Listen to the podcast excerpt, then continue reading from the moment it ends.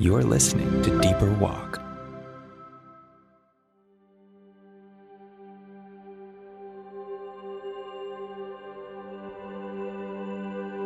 Holding Light by Stephanie Gehring. 1 Corinthians 13 4 through 5. Love is patient, love is kind. It does not envy, it does not boast, it is not proud.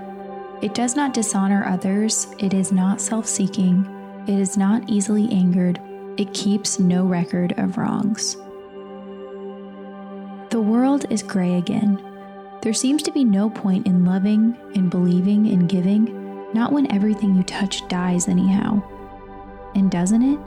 That's how the world works. Things don't stay beautiful, people don't stay alive. Call it divorce, call it cancer, call it time. It is no lie to say you're dying today. So am I. So is everything. And how could you hope? There would have to be someone to trust whose words speak stronger than what seems so real, and then you would have to believe.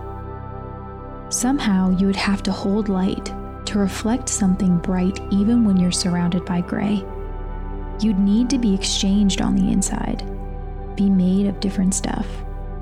Then you wouldn't change colors with the world. Things could go from gray to black without turning you dark if you were made of something new. God speaks the words that last. May we dare to trust and hear. Let us give ourselves to God in tiny bits at first. Let us find the pieces are held safe.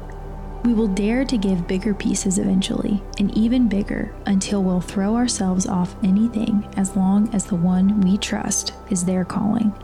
Let us hear. Let us begin to stay honest when we feel like lying. Let us not pretend to have heard what we wanted rather than what was said.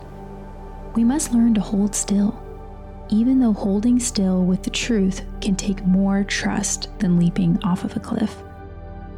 But if you trust God enough to hold still with the truth, your insides will slowly be changed into the kind of stuff that holds light. Hope is not about the color of your world, it's about the color of what lasts, about the light that comes through sometimes. It's the reason C.S. Lewis said that artists paint because they catch glimpses of heaven. Hope is about remembering the light you've seen and about looking ahead to the light you can't see yet. Hope is being fully alive. If you hope you will be a bright tear in the fabric of this world, you will be a place where people can see through, can be changed. Dig deeper. Read 1 Corinthians 13:10. This has been Deeper Walk, the devotional series from Relevant. For more Deeper Walk content, including our daily email, visit relevantmagazine.com.